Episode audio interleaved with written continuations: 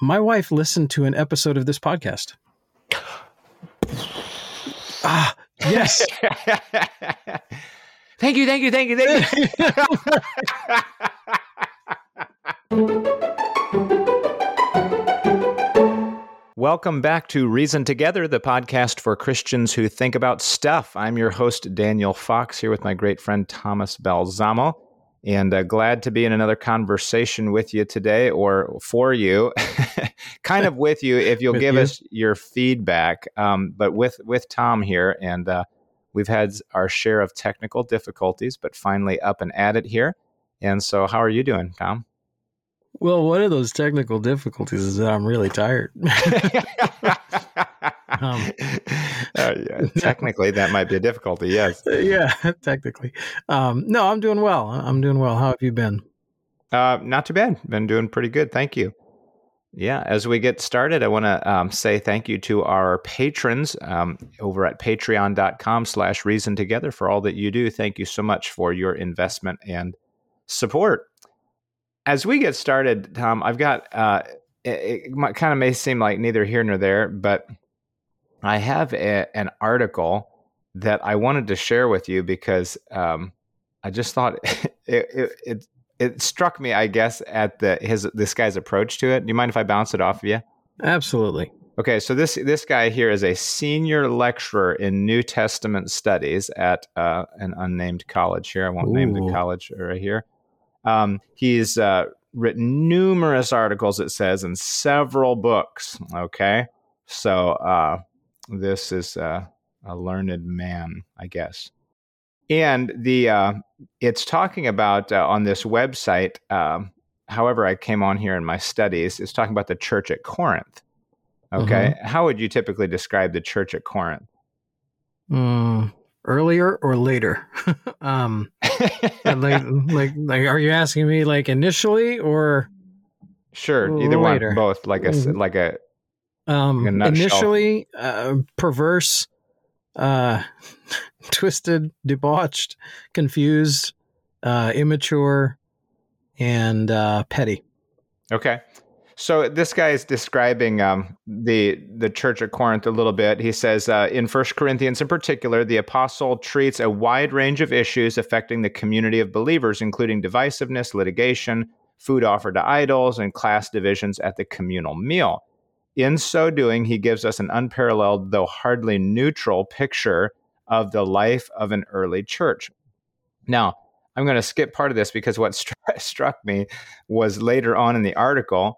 Um, he says, uh, it's difficult to know the size of the Corinthian church at the time of this first letter. Scholarly estimates range from forty to one hundred fifty persons. It's often assumed that when the whole church came together for worship, it did so in a believer's home. Uh, but Paul's distinction between church and home in First Corinthians eleven twenty-two may suggest otherwise. I thought that was an interesting point uh, worthy of looking at there. But then it says, the church at Corinth clearly suffered from internal tensions. First Corinthians one through four reflects the problem of factionalism, where Paul identifies separate parties that claim alternate allegiances to him, Apollos, Peter, or Christ. These parties may represent splits within the church leadership. Then he says, despite conflicts within the group, the Christians at Corinth enjoyed friendly relations with outsiders. Okay, friendly relations with outsiders. Mm-hmm. Believers dined with non-believers, and outsiders might have dropped into a Christian meeting, like you see in chapter fourteen, verses twenty-four through twenty-five.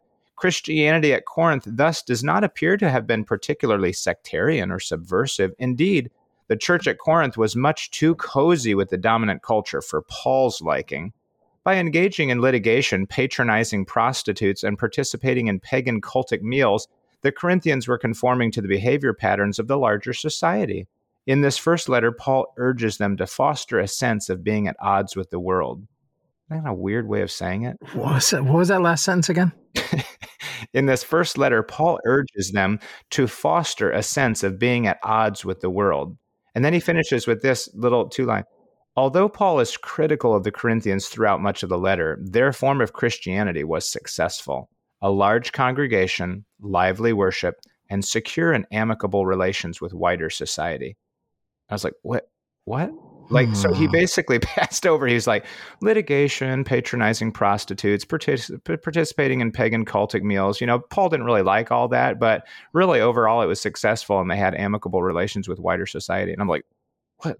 Like, and it doesn't address, like, I don't know if he's just like a given, like, ob- obviously those things aren't, but he yeah. never comes out and says, no, they were carnal and they needed correction. And, and Paul was trying to bring them into the image of Christ. It's just like, yeah, Paul didn't really, wasn't really pleased with that, but you know, uh, yeah, I just th- found that really interesting. And that's how he ends the article. Uh, just, okay. Hmm. Um, uh, so, yeah, I, I'd have to read through Corinthians, First Corinthians again, but some of it makes me kind of wonder, are you maybe leaping a little bit with some of those conclusions? But on the other hand, I'm thinking, you know, is it possible for a church such as the one in Corinth to, to have all these issues and still also be a measure of success in some way?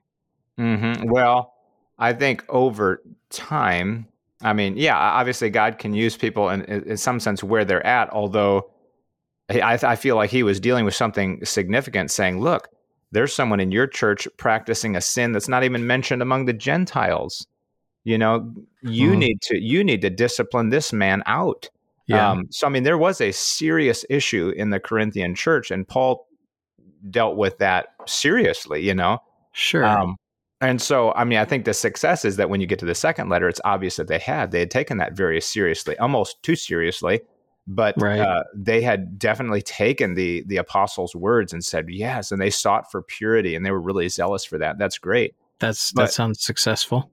That sounds successful. But he he's referencing First Corinthians and talking about these major errors, and then says, uh, you know, and then the way he describes Paul, Paul urges them to foster a sense of being at odds with the world. That's just a really strange way of saying that. Yeah. Um, and then like, hey, you know, guys, you need to, you need to start thinking as if they're your enemy. Um, okay. Well, hmm. yeah, right. You know, and then basically saying, um, so, so Paul's critical of it, but really it's successful. Yeah. And then, then he gives those three, well, it's successful for those reasons: a large congregation, lively worship, and, um, secure and amicable relations with wider society. So you think that's how he's defining success in a church? Yeah, uh, maybe at least the as large, large congregation and lively worship, lively worship, and secure and amicable relations with wider society. I could think of other indicators as like doctrinal soundness and yeah, um, you know, and and and love for each other and evangelism. You know, things like that would be. Uh, yeah, functions. Well, I mean, the whole large congregation thing is just kind of a, a moot point. It's stupid mm-hmm. and irrelevant. Mm-hmm. Um, the um. What was the second thing? Lively worship. Lively Comple- worship. C- completely subjective. Completely wait, wait, subjective. And where did they get that from? Because people were speaking out of order when they were using the gift of tongues. Yeah, that, I bet that got lively. I bet it did. You know, like yeah, oh, yeah, I'm sure it did. Yeah, right. Keep it down. Right, but I mean, if that's his definition of success, I mean, some people just don't have that kind of personality where they're going to be what others might call lively. um, so. But yet they're no less worshiping the Lord. And what, what was the last thing that he said? Um, Secure and amicable relations with wider society. You know, I mean, when, when the outside society likes your church, boom, successful, right? Well, I mean, he said secure and amicable. I don't know that that necessarily implies that they liked them. Okay, I think it's I, I think it's good that we have secure and amicable relationships with those outside of the church, um, and I think right. that can be done. Um, it's it's achievable. Uh, but I guess I guess my concern with an article like that, as underwritten, I suppose, as it might be, that's a good um, way to put it. It's just it need it needed more development, because the points are just too too nebulous. My concern with an article like that is is it goes to one extreme in which any church at any church can be a success if it meets these incredibly vague, incredibly low bar qualifications that I have randomly chosen to stick at the tail end of my article. Um, but the other extreme is that we look at it and we say, no church can be successful unless everyone that's shown up on Sunday is just this pristine superstar, A-plus Christian, you know. Right. When, yeah, when I understand smiles, what you're saying. His teeth yeah. glint, you know. Um, Because, I mean, I think the fact is a church can have some pretty nasty things going on sometimes amongst new converts, and there can still be success in a church like that, sure, depending on how the church responds to it. Um, right, right. And, and and the response is not always immediate. It's not. It sometimes takes development. Um, well, in the but, same, yeah, in the same way that you think about a family, like you want to be perceived as as a successful family, right? And then yeah. your kid gets out there and does something stupid, you know, or whatever, and says something, or, and you're like, oh, no, you know, and you feel as a parent, you know, you're withering inside maybe what your child just said or what they did, because your family's not perfect and you're raising children that don't, don't always have right. good judgment. And it's the same way, obviously, in a church family that you have younger, should ideally have younger uh, believers involved. They don't always know what to say, or they're not always super doctrinally right. sound in everything that they're sharing, but they've got a heart right. that's headed in the right direction. Right. Hmm. Interesting article. Are, are we okay. going to link that in the show notes? Sure. Yeah, you bet. Okay, that'll be good. All right. So any uh, questions you want to deal with here? We've got a bit of feedback here as well. We do, yeah. Um, we've got this one here. What episode was that? It might have been maybe two episodes ago that we talked about. Um, you brought up the phrase, is God in control? Or something, yeah, God is in control. A couple episodes ago, yeah. And we got some feedback here from No Name. Oh, No Name. Okay. Well, thank you, uh, No Name, in advance. Yeah, yeah, from No Name. Um, it says here, uh, along with what Daniel said about the cliche, God is in control, um, which, which, by the way, before I read the rest of the email, what was your what was your quick take on on the phrase God is in control in the episode? Do you remember? Um, if I remember correctly, what I was addressing was the kind of ascribing um, uh, everything to God's uh, uh, immediate design, if you will, like God's doing this to you. Um, you know, if I'm if I'm remembering correctly. Um, okay. Um, okay. So they go on and they say, along with this, isn't it best to say that in favor of man's free will, God has chosen to basically have a hands-off approach to day-by-day events, choosing rather to govern the world by the principles he instilled in it at creation. The physical rules like gravity and physics determine the physical results of our decisions, just as the spiritual principles God set for the world are largely responsible for the consequences of our moral decisions. You know, what's kind of funny is that... Um, Like you're reading, what I, I sense here by the end of that question was kind of a deep response. And I'm mm-hmm. over here like fighting with a sucker package, trying to get this sucker open uh, for my, my daughter. Okay, I just got it. So there we go. Um, so I'm absolutely clueless to that feedback. If you could. Well, I'll, I'll give you the short version of it. Basically, whoever this is that's replying is suggesting that isn't it better to see the idea of God in control as being limited to a degree by God having put some laws in existence in the universe already. Uh, physical right. laws, natural laws, yes. mor- moral laws even, he says. Right, he's the designer. But, mm-hmm. Yeah, uh, and he references gravity and uh, physics determine physical results in our decisions. And then he says spiritual principles that God set forth for the world are largely responsible for the consequences of our moral decisions. Right. In other words, we're... Oftentimes, you know, and I, I think I may have gave this, given this illustration in in the podcast, um, that you know you, you slam your you slam your foot into you know a door frame accidentally, you know, and mm-hmm. oh oh man, I'm in pain. God, why are you doing this to me? Well, God's not doing that to you. That's just natural, if you will, natural law that when your toe collides with an immovable object, Um, there's going to be, you know, the toe is going to move, something's going to hurt, you know, your, your, your body's built in there. So it's not God's, uh, oh, God is judging me for running into the door. No, you basically violated a certain law and it brought about a certain consequence. Yeah. That's the way it was designed. And spiritually, the same thing is true. If you violate, um, if you violate principles of good financial stewardship, if you violate principles of friendship, if you violate you know, moral principles, well, yeah, there's going to be consequences tied to those things. And we don't mm-hmm. necessarily have to say God is immediately right there judging you. I mean, yes, it's built into the it's built into the design that, uh, yes, it is something to, to to draw you back, but it's a consequence of that violation. So you're saying God is is kind of mostly hands off with— Oh, I wouldn't say he's mostly hands off, but I mean, I'm saying that a lot of, okay. obviously a lot of, I guess, I, I, cause I mean, I don't, my mind's not big enough to comprehend everything that he's doing to know what, what what's actually hands on technically. But, right. um, but as far as a lot of those things that we might, a lot of the things that happen in life are dealing with consequences of our actions. Sure. Um, as I was reading it, I was pulling up a note here that, uh, or as you were responding, I was pulling up a note here that I have on uh, Acts seventeen twenty-eight, um, which says, "For in him we live and move and have our being, mm-hmm. as certain also of your own poets have said, for we also are his offspring." And and I cross-referenced there in that note, um, I have a couple of cross-references written down. Proverbs sixteen thirty-three. "The lot is cast into the lap, but the whole disposing thereof is of the Lord." Mm-hmm. In Romans eleven thirty-six, Paul writes, "For of him, of him and through him and to him are all things, to whom be glory in the church." And then I cross-reference, I made a like little chain reference thing here. Um, mm-hmm. Mm-hmm. And then Ephesians one says, um, Paul writes about God, I'll just kind of shorten it here, give you the, the important section here.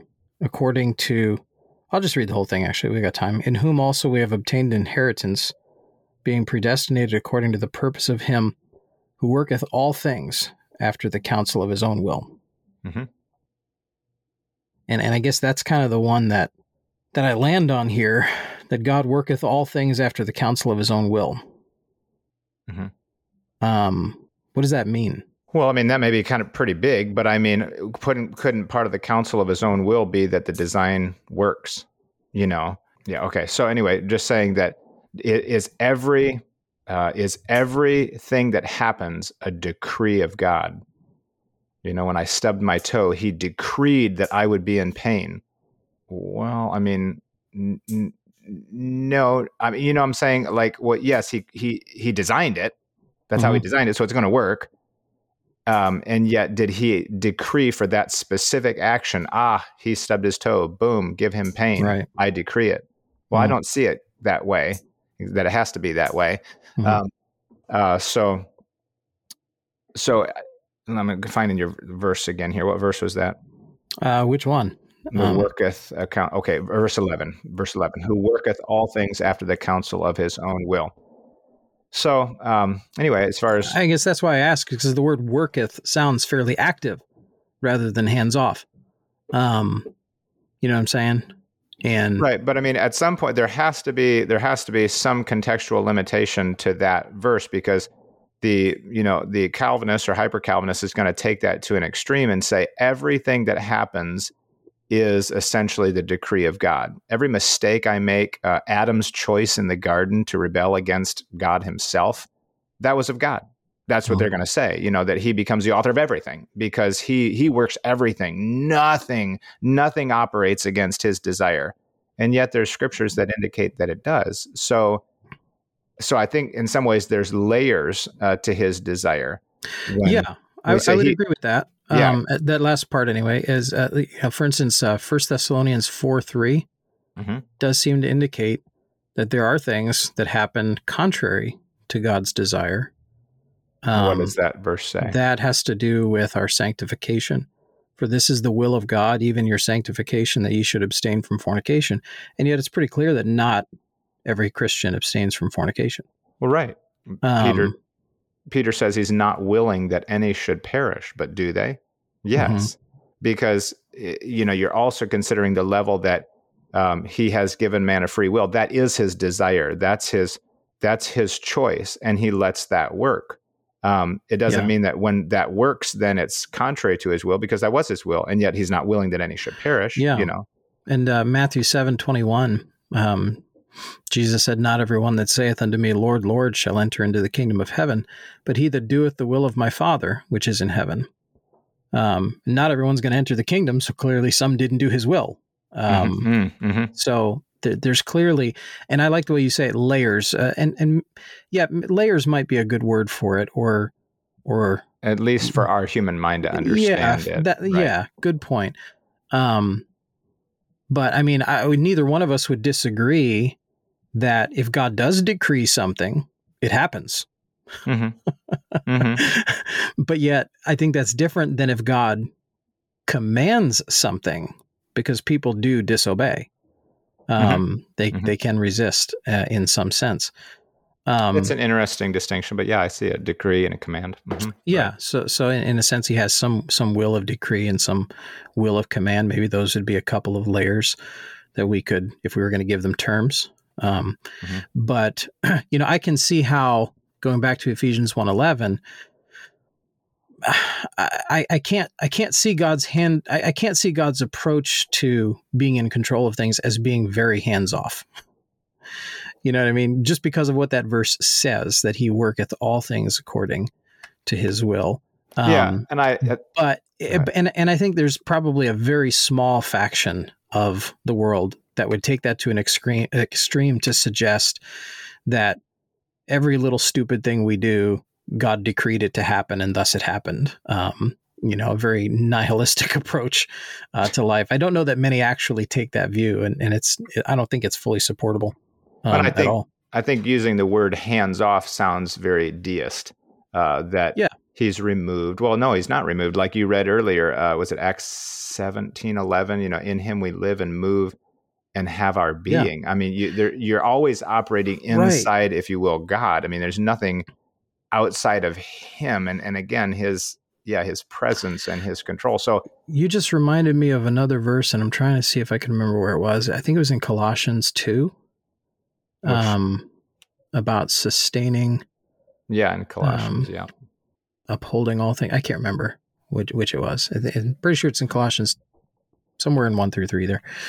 Um, but yeah, another another verse there that supports the idea that God is intimately involved in creation to the point of sustaining things. Yes, um, Colossians one seventeen. That's it, one seventeen. By him okay. all things consist. Yeah, yeah. And uh, there's another verse I was thinking of that kind of comes to mind with that, is that he upholdeth all things by the word, word of his power. power. Mm-hmm. And I have no idea where that is, I'm going to be honest. Um, but uh, yeah, so I guess I guess the thing is, what we're talking about is two different extremes that people often can look at the matter of God being in control.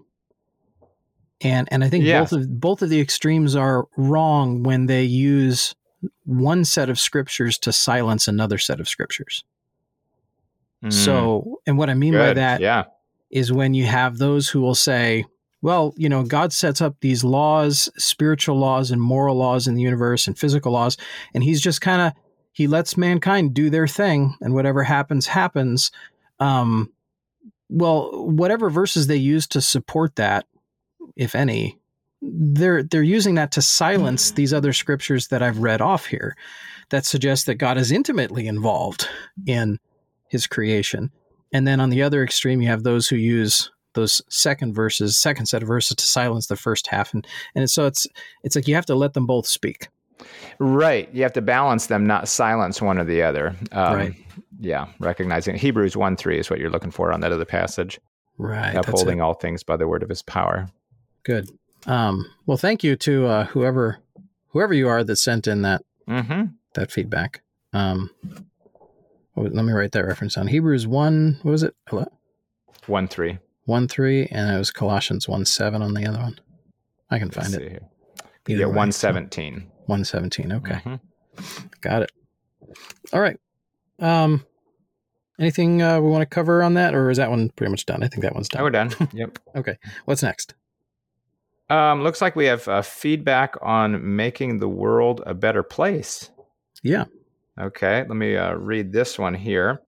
Um, Omar writes, I think when most Christians talk about making the world a better place, they have in mind Jeremiah uh, twenty-nine, four through seven. There, in a letter that Jeremiah sent to the exiles in Babylon, God instructed the exiles to build houses, plant gardens, marry and have children, and to seek the peace, shalom, of the city. That would be like the idea of wholeness, and to pray for it. Because as they were a blessing to this city, they would in turn enjoy the blessing. This was even though God told him they'd only be there for seventy years. Good point. Uh, if we Christians are exiles in a hostile world, perhaps this passage helps us see how God would want us to treat the world. I suppose other verses give us instruction as well. In Matthew five nine, Christians are told to be peacemakers, and in Matthew five forty-five, we see the example of God who makes the sun rise on the evil and on the good and sends rain on the just and on the unjust. So going back to that idea of making the world a better place is basically, um, he's saying, having having this relationship with it. Now, my question or my point, uh, a statement I would insert there is, how do you seek the peace of a city? What does that mean? Does that mean that you pay your taxes and try to get involved in like the local fish fry, you know, and the food pantry? Uh, or, you know, what does that mean? Well, ultimately, at, at its core, it basically means to them that you uh, give them a representation of God, you know, that you interact with them in an appropriate way. Now, yes, you get involved in, in wholesome things. Um, and you demonstrate your care for them, and through that, you you you know you attempt to influence them. I would say for Christ, certainly prayer would be a part of that, as he mentions.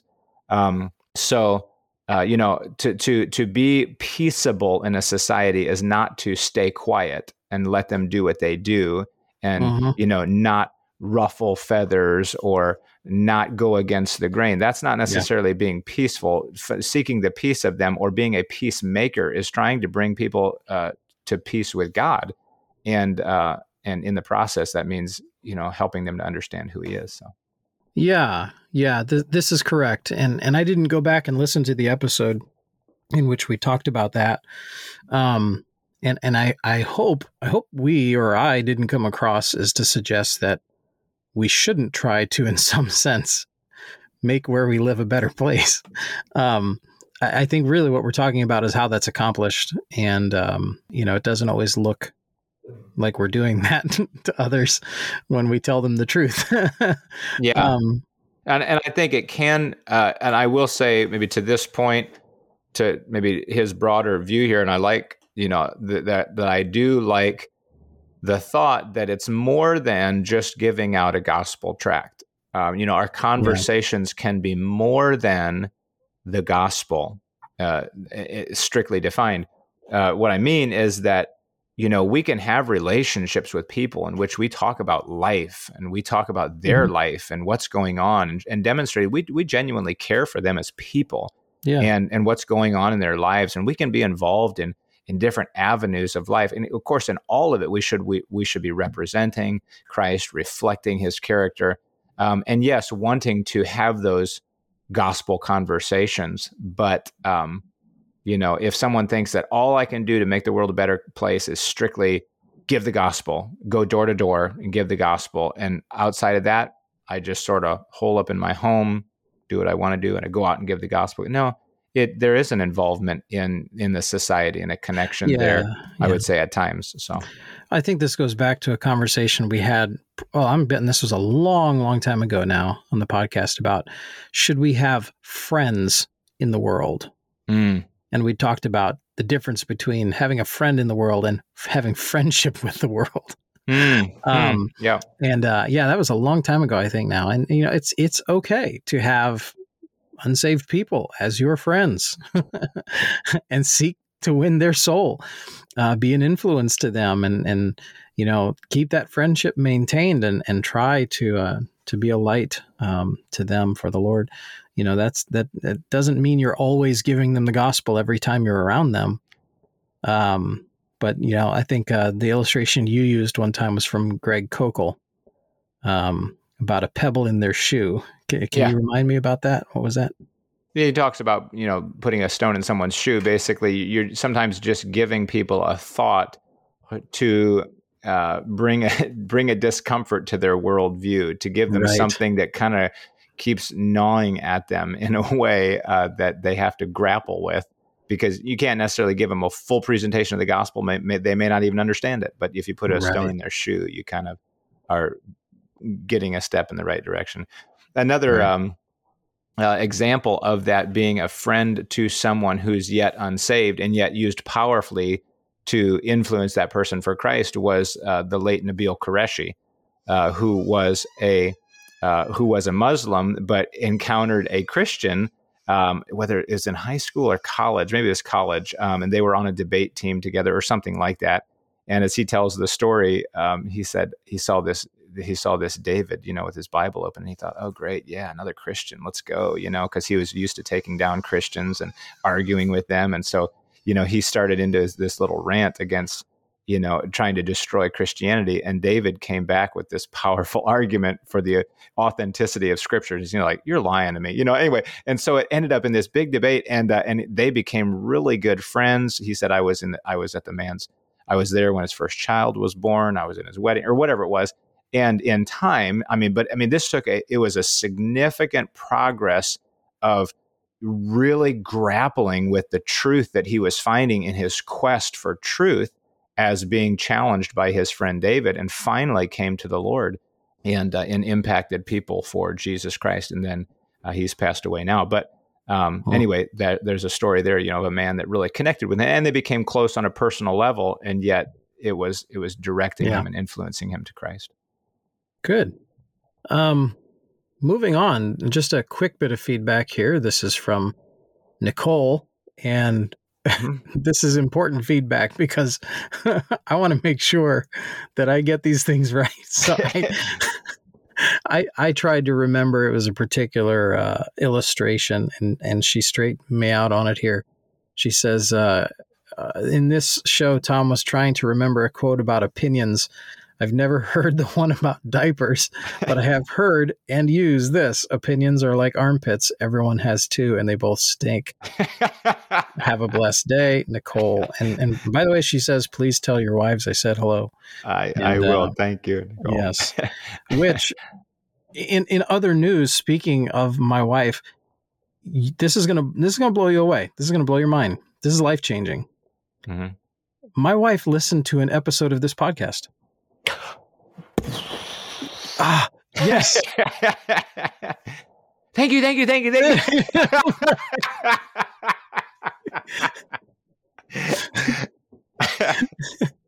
So I just, uh, I just want to put that out there, and I'm not really going to say anything more about that. I just think, uh, I think that's that's kind of, um, I don't know, earth-shattering in some ways.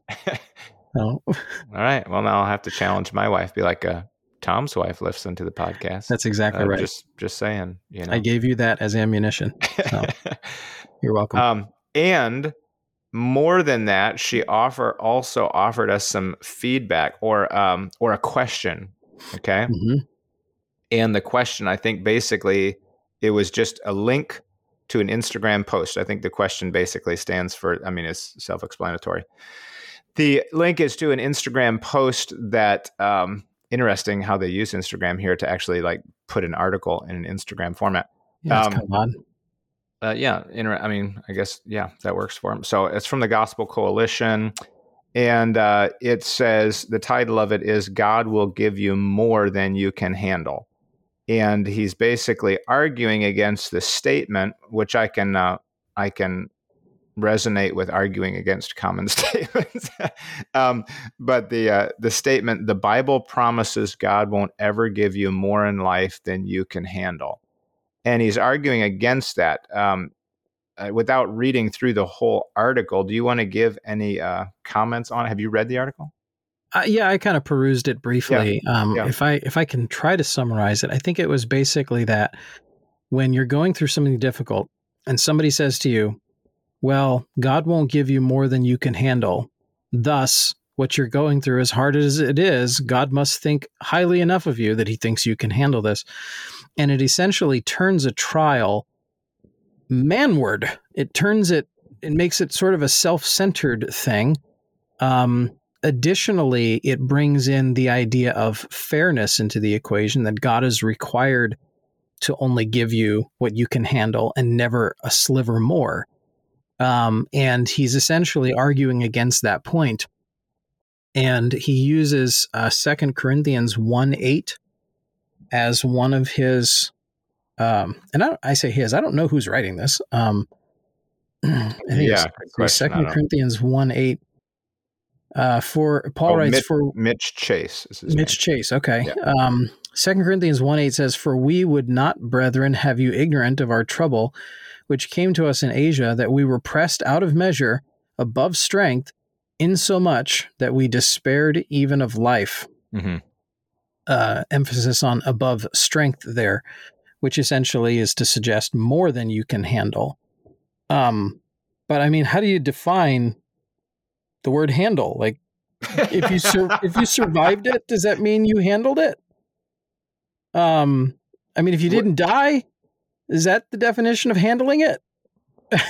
Well, I can. My my thought is that um, as that's maybe as he's describing the use of it, yeah, it's poorly used to say to anybody and everybody, you know, God's not going to give you more than you can handle. Because to me, it's.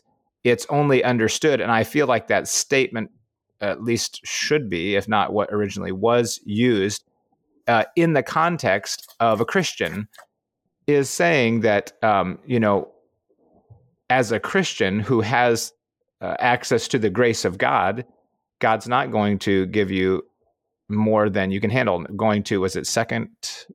I want to say Second Corinthians seven fourteen, if that's that if that four, exists. four seventeen Is four seventeen where it says, um, "God, hath, uh, uh, there is no temptation taken you, but such oh, as is common no, no, to no, man." No, no, that's ten, ten, ten, ten something. Yeah, yeah. Um, no, I but, was thinking of the one he references in the article, which is Second Corinthians four seventeen Yeah. Wh- okay. Um, I don't remember. Oh, I see. Um, okay, and I don't think I'd gotten that far in the article. Yeah. He says, but, "For our our light affliction is but for a moment." Uh, worketh for us a far more exceeding and eternal weight of glory. In other words, saying it's a light, that basically everything, and I've heard this preached before, that thus everything should be considered a light affliction. Um, right, which, I mean, comparatively, as a, as a matter of perspective, but yeah. he's he's saying when you when you appeal to somebody who's just, their life has been wrecked, there's no good time for that, you know, and and and something traumatic has just happened, and you say, hey, but God's not going to, you know, you must be able to handle it, buddy. You can, you know, well, okay, maybe that's not the best statement. And to an unsaved person, they can't handle it, because to me, it is almost assumed that, well, I can handle it by the resources of the Holy Spirit. And and I think he might agree with that. As far as the passage with Paul saying, we were pressed um, beyond measure, above strength, uh, so that we despaired even of life, I feel like there's a difference between um, here, maybe what we're talking about, spiritual ability or emotional ability versus physical ability. Obviously, I can find myself in situations where physically I'm in peril, mm-hmm. um, you know, that I-, I might die. That doesn't mean I can't handle this. I mean, in the way that I think it's typically understood, obviously I can't handle, like you shoot me three times, I can't handle it. um, uh, and I don't, that's, you know what I mean? To me, that's a different mm-hmm. thing than saying spiritually, if you are right with God, there is always an avenue. You know, in other words, he's never going to give you something that's absolutely going to uh, destroy you. He's always going to work. In in the spiritual sense? Is what you're yes, trying to, yeah. yes. And, and as a Christian, um, especially, that God, there's always resources to to bring about blessing. You know, all things work together for good uh, to them uh, that are the called according to his purpose. Um, but you understand what I'm saying, that I, I feel like if you understand it in a context of connecting with the Lord, maybe that's not the best way to say it, of having the resources that he offers to the believer uh, through Christ and through the Holy Spirit, that there's nothing he's going to give you you can't handle as you're relying on him. But obviously outside of that, yeah, there's a lot we can't handle, because in our humanity, we're very frail. And to me, yeah. that's a given. But if he's maybe addressing that for people to say, look, stop using this so widely to just tell anybody that they can handle what comes into their life. No, right. no, they can't. That's not a good use of it. I would agree right. with that. Yeah. Okay. So we would agree generally with the point of the article. Yeah. I didn't. Yeah. Yeah. I think so. Yeah. Okay. So, all right. Good. Thanks, Rosa, for not only listening, but writing in and offering us feedback. And so challenge uh, to other listeners. Uh, you see an article that you say, boy, what do you think of that? That just doesn't seem quite balanced. Or something mm-hmm. sticks out to me, send it our way. Uh, just yeah. even send us a link with a few thoughts, maybe what your thoughts were, what your question is. Um, uh, Reason Together podcast at gmail dot com. We'd love to hear from you. Once you type it in the first time, I think your uh, your uh, internet provider there will, uh, or your, uh, what do I say, email. your browser, your email uh, provider, thank you, your email provider will kind of like memorize it. Next time you'll just go R E A, boom, it'll be there, right? Yeah. And you'll be able right. to respond to that much easier the next time. Yeah, you can add us to your short list. Yeah. So like all the most important people in your life that you contact immediately. Right. You know, be give like, us like number three. We'd yeah. be happy with that. Be like mom and yeah. then like pastor and yeah. then Reason Together. No, boom. like like nine one one, you know, that would be okay. kind of up there. And then then maybe, you know, mom and well, then mom's always first, I think. I mean, yeah. you could you like your leg could have just been chopped off and instead of calling the ambulance, you're like, call mom. Yeah. You're saying, and, yeah. yeah. And then third, just have Reason Together podcast at Gmail. Right, right there. Yeah. And and, uh, and the funny thing is, I don't know if dad's even in that, like, like in number seven, like mom knows first thing. And then dad, he might find out at supper that, you know, we nearly killed ourselves, but like mom knew right away. Um, you know, dad just gets home and he finds an ambulance and he's like, what? I didn't, didn't even know. Well, on, on that on that familial note, um, we're going to say goodbye for now on this one. Yeah, just give us some feedback, please. Yes. All right. Um, we give give Daniel your feedback on that one. All right. Thanks again for listening. We're encouraging balance, developing perspective, and connecting faith to practice. This is Reason Together.